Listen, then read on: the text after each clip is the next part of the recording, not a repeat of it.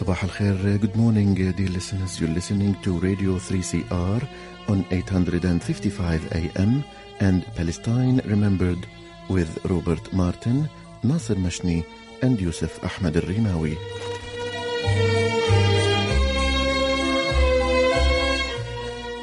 Palestine Remembered is Australia's only English language radio program that is totally dedicated to Palestine. We'd like to welcome those listening on 855 and those that will join us on podcast at 3cr.org.au.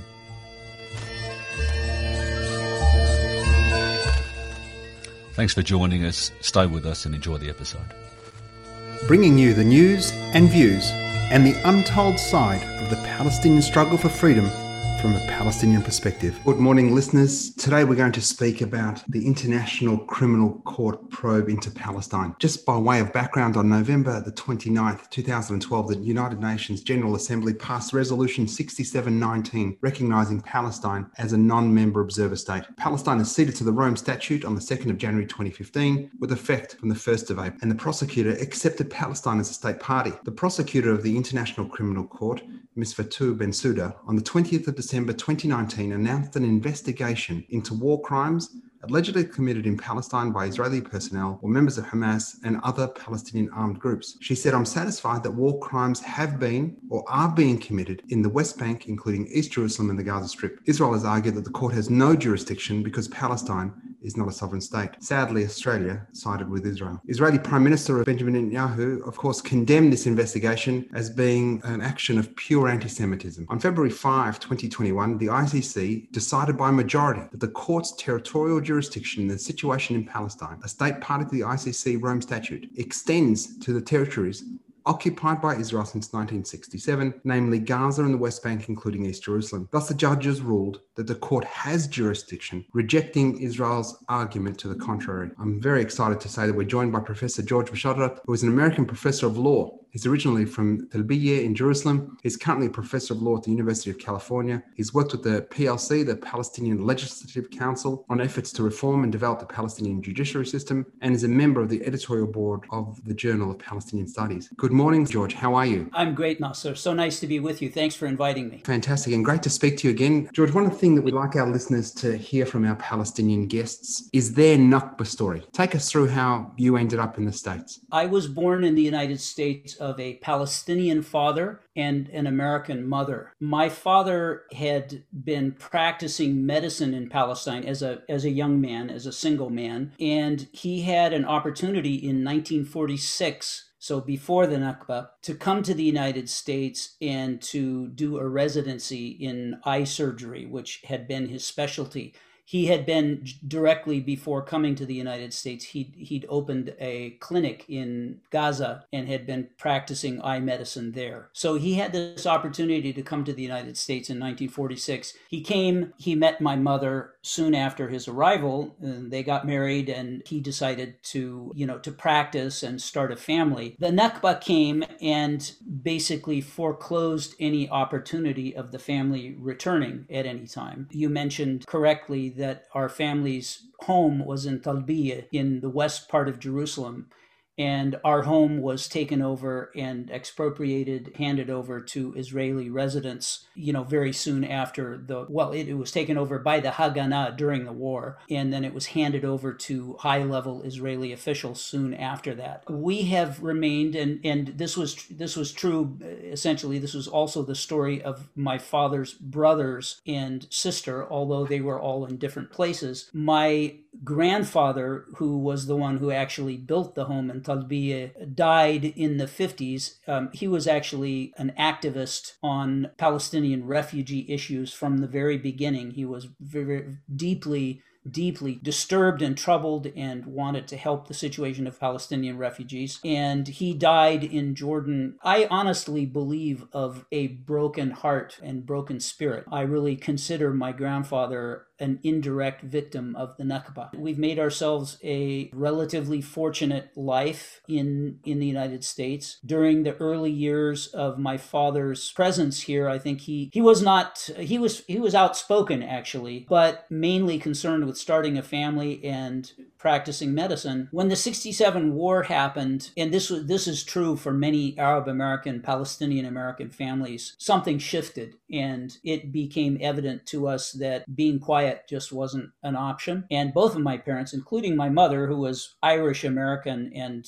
you know, had no immediate experience of Palestine or the Middle East, became very active in community efforts and in public speaking and the like. So I grew up in an activist family and I got involved. I think I had my first publication in a newspaper as a letter to, letter to an editor when I was 14 year old high school student. So it's been my passion, my professional, the center of my professional work, much of my research and writing, my doctoral dissertation, all of that have all focused on Palestine and I continue the work today not only as a as a law professor but also these days as a musician it will stay that way you know it's it's in our blood and it won't go away until there's justice in Palestine that's fantastic, George. Well, let's talk about the ICC. And you wrote an article recently, and I really love the very first line in the article. It said, Prosecution and persecution are not the same thing, although it is a standard dodge of the guilty to claim otherwise. I said in my intro about Benjamin Netanyahu saying this is anti Semitism of the highest degree. Right. Israel has protested not that it's innocent, but that the ICC shouldn't even be looking at it because Palestine's not a state. Yeah, that's nonsense, as you know. That's. Uh...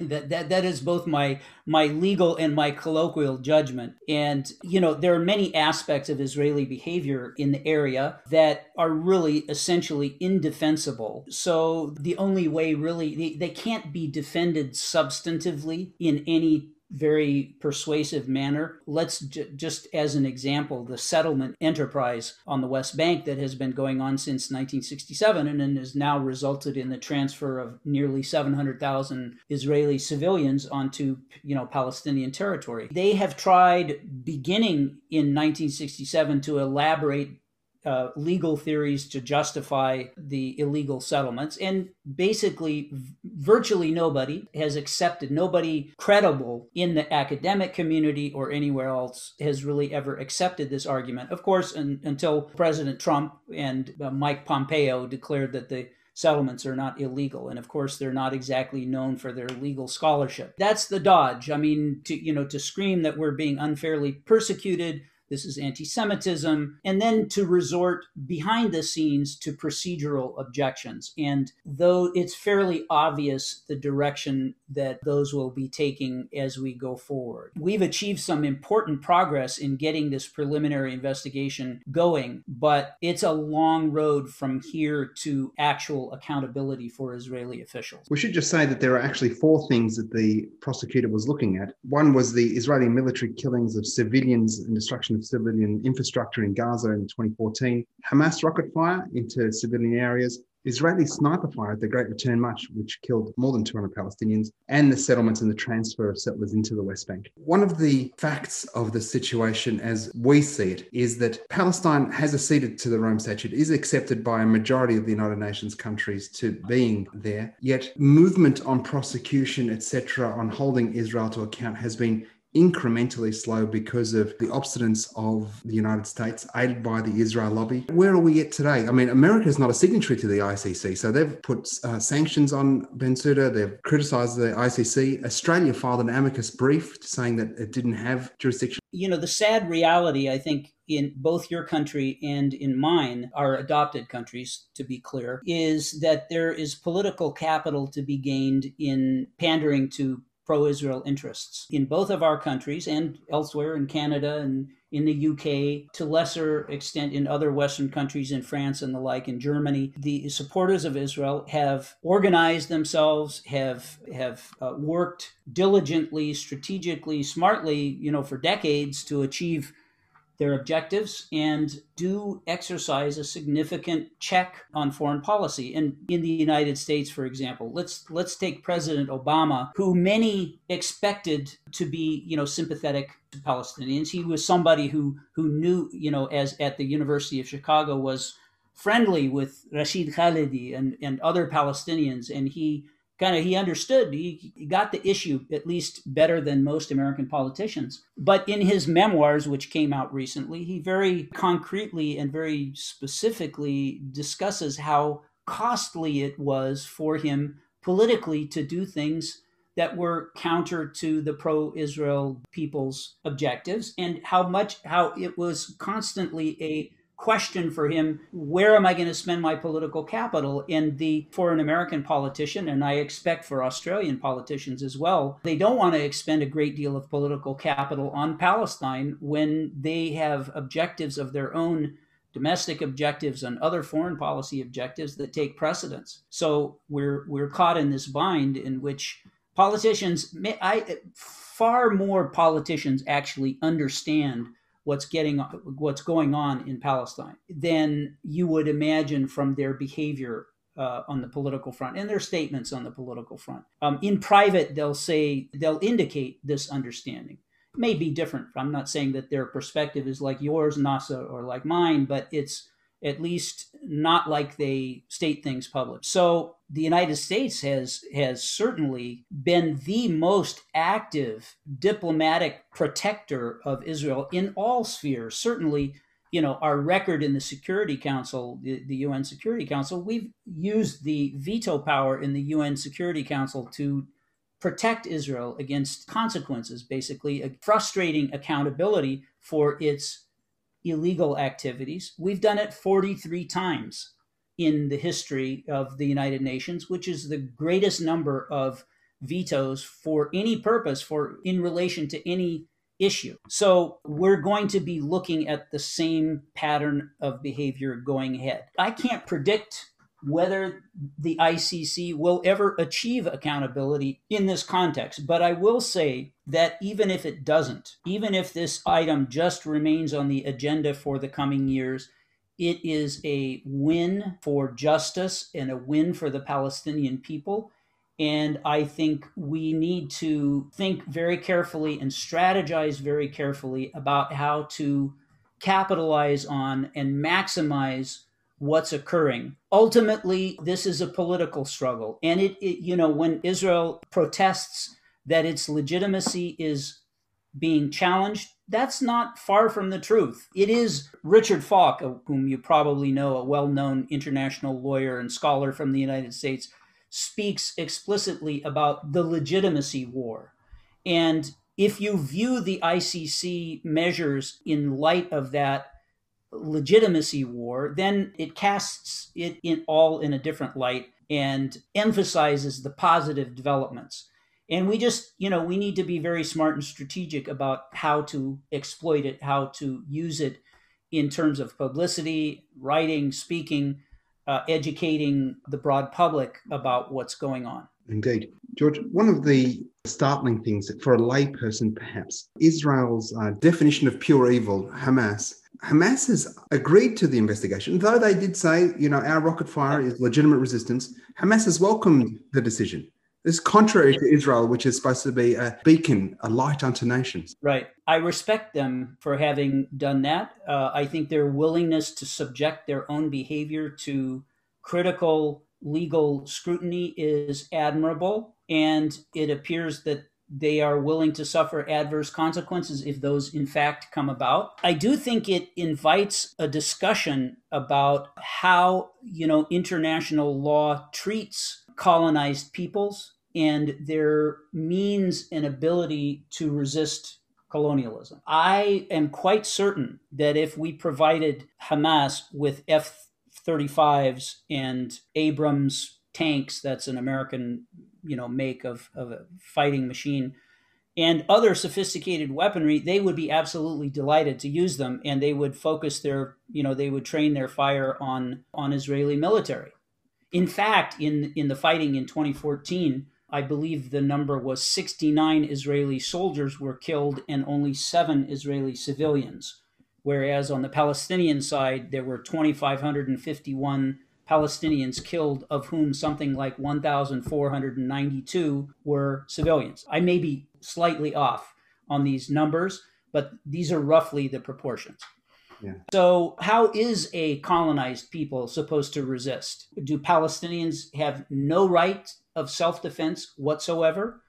And I'm not, you know, forgiving or excusing or rationalizing deliberate attacks on civilians by anybody, by either side. But the Hamas situation does raise this question about should the standard be the same? Should the legal standard be the same for people who are uh, resisting colonial occupation and the colonizers themselves? Maybe I'm not issuing a conclusion or stating a conclusion, but this is an issue that at least their submission to the legal process can open up. One of the criticisms, George, of the ICC is in fact its targets have been former colonial countries. If you have a look at the list of countries and, and the people that have been prosecuted, they've overwhelmingly been African or pe- and people of color. Yes. This is the first time we've gone white, if you will. Right. The rule of law, the, the international rule of law is to have any meaning. It obviously cannot only apply to African nations or to other uh, nations of brown and dark skinned people. Other perpetrators of crimes have to be held to account. And it is for that reason that I think this this possible this investigation and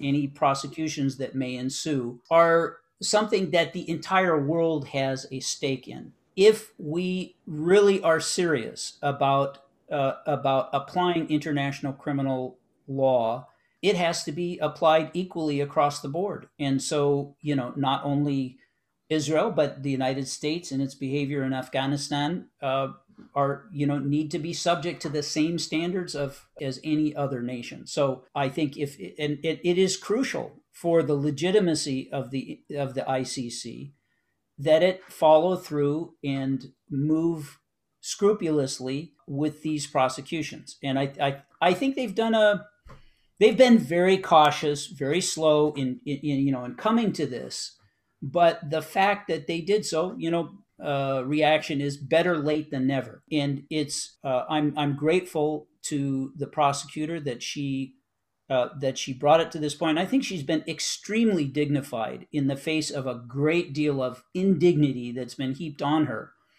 Um, I think she's done an, a marvelous job, and uh, I'm just sorry that she will be leaving soon. You know, because her term uh, is is up I I believe it may be in August, and she's going to be succeeded by a, a, a gentleman from the UK. And in a letter that Boris Johnson recently uh, issued, uh, it's very clear that the UK is expecting his accession to that office. His name is Sajid Khan, and there's uh, also a woman judge from the UK who will be joining the court his expectation is that you know that they will contribute to snuffing out the uh, the investigation of Israel. Uh, I I uh, I mean I don't know the individuals the the you know who will be taking over, but I do know that the you know that that international law is is powerfully respected in the UK uh, legal community, and I'm hopeful that this individual will not simply be the political tool that Boris Johnson apparently expects him to be. Let's hope so. I mean, you, you were right about what the, the amount of pressure and defamation heaped on Bensouda by Israel and its supporters was, you know, the smear campaign was without peer. Yeah, yeah. I will say one one other positive thing that has occurred is, and since my article was was published, is that the Biden administration has lifted the sanctions that were imposed on her and uh, the travel ban on her and her family members and other members of the of the court.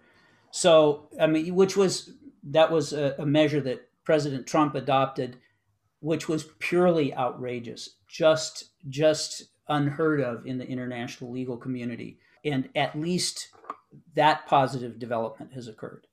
Yes, indeed. One of the things that the ICC investigation allows for, which is different to what's happened previously when crimes against Israel have been reported to be investigated, you know, in particular, like the Jenin massacre in, in 2002. The difference here right. is the ICC is able to target individuals, not, not just states, and, and can issue arrest warrants, which makes it legally incumbent upon ICC members to enforce the court's decisions. Yes. So arrest warrants could and should and will be hopefully issued against those parties, Palestinian or otherwise, who have been found to, that they need to answer crimes. Absolutely, yes. Uh, this is this is extremely significant as far as I'm concerned. I think, you know, it, it is one thing to have accusations leveled against nations in the abstract, and it's another thing when it really actually hits home to actual individuals, to you know, military officials, and in Israel's case, it's going to go beyond military people. It will also go into uh, civilian civilian leaders as well. In an ideal sense, you know, if if if you were the prosecutor or I was, George, we'd be rounding up testimonies, we'd be issuing arrest warrants for individuals. That that's our best case wish.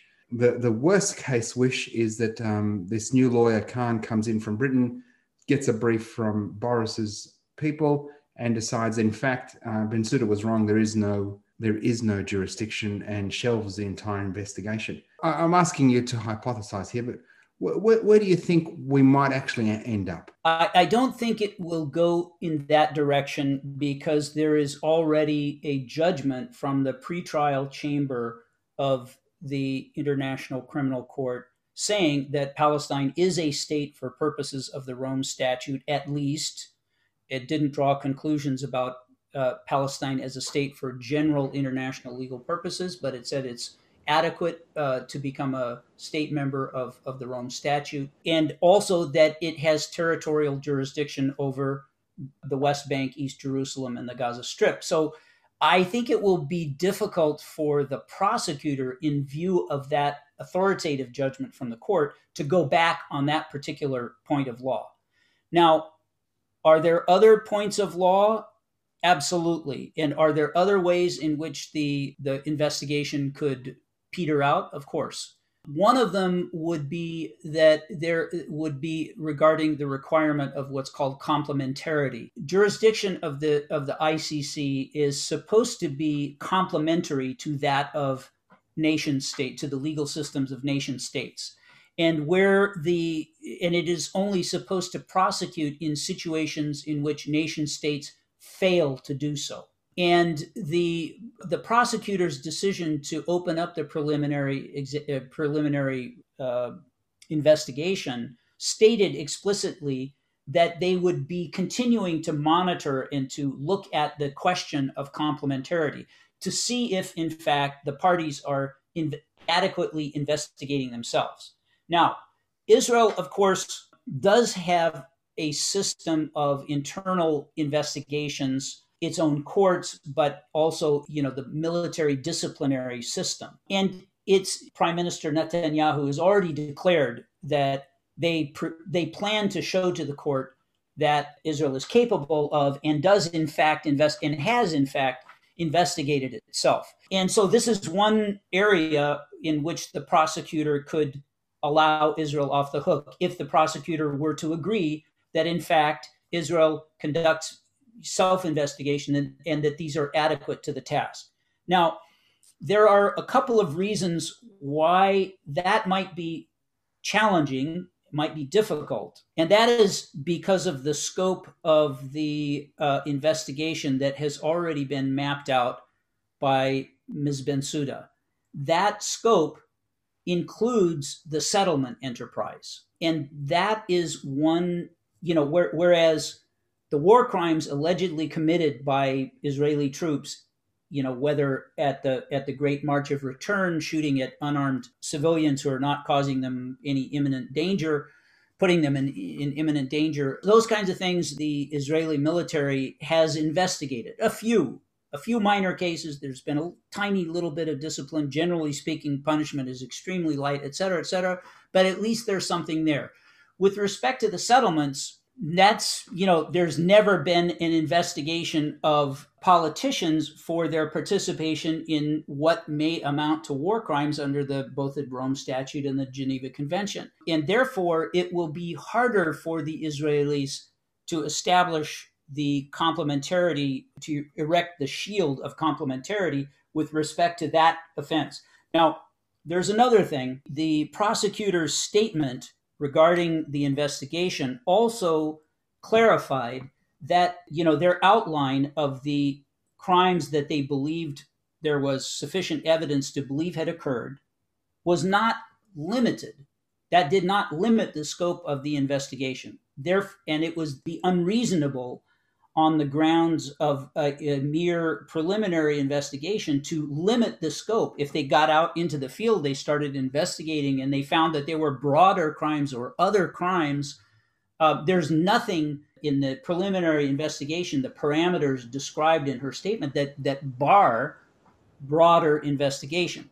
And I, um, this is particularly, I think, significant if the prosecution were to consider the crime of apartheid, which is a crime under the Rome Statute. Apartheid, you know, the crime of apartheid under the Rome Statute basically consists of inhumane acts of enumerated types, and of which Israel has committed many, that are in support of a system of, I'm not quoting the exact language, I'm paraphrasing to the best of my recollection, but it, it is acts that are in furtherance of a system of racial discrimination and or domination by one group over another. And that of course is another offense that you know that Israel does not investigate. So there there is this now it would be I would think it would be fairly ambitious and uh, bold on the part of the prosecutor to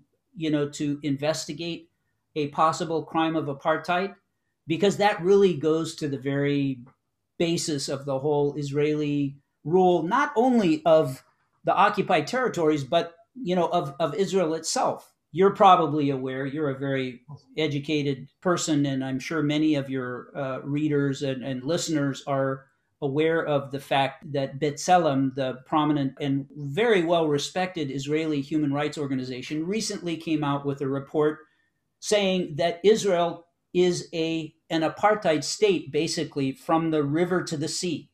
It's you know, of course we've had charges of, of apartheid about Israel's occupation of the West Bank and the Gaza Strip for, for a long time. But for the first time, an Israeli organization, now I I also made these arguments, you know, 10, 15 years ago, but to have it come from an Israeli organization saying, you know, this is the whole thing is is an apartheid system. It's a functioning one state reality in which only Jews have privilege. It is established to maintain Jewish supremacy from the river to the sea. That's a pretty, you know, that's a pretty remarkable development.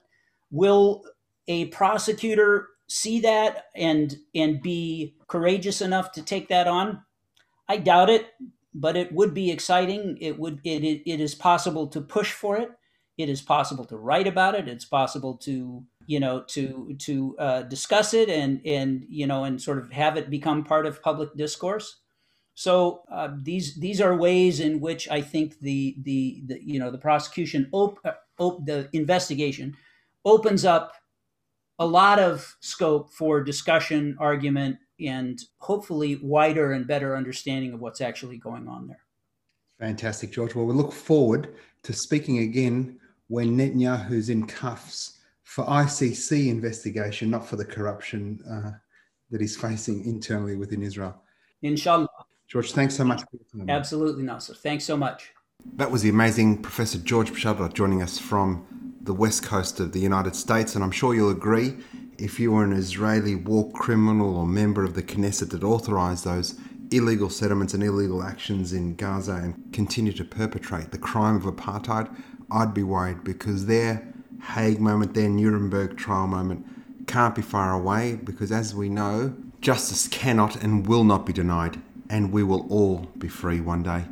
Thanks for joining us on Palestine Remembered. Make sure to tell your friends and share the podcast. I'll put a link to George Bisharat's article in the podcast so you can have a read of that piece.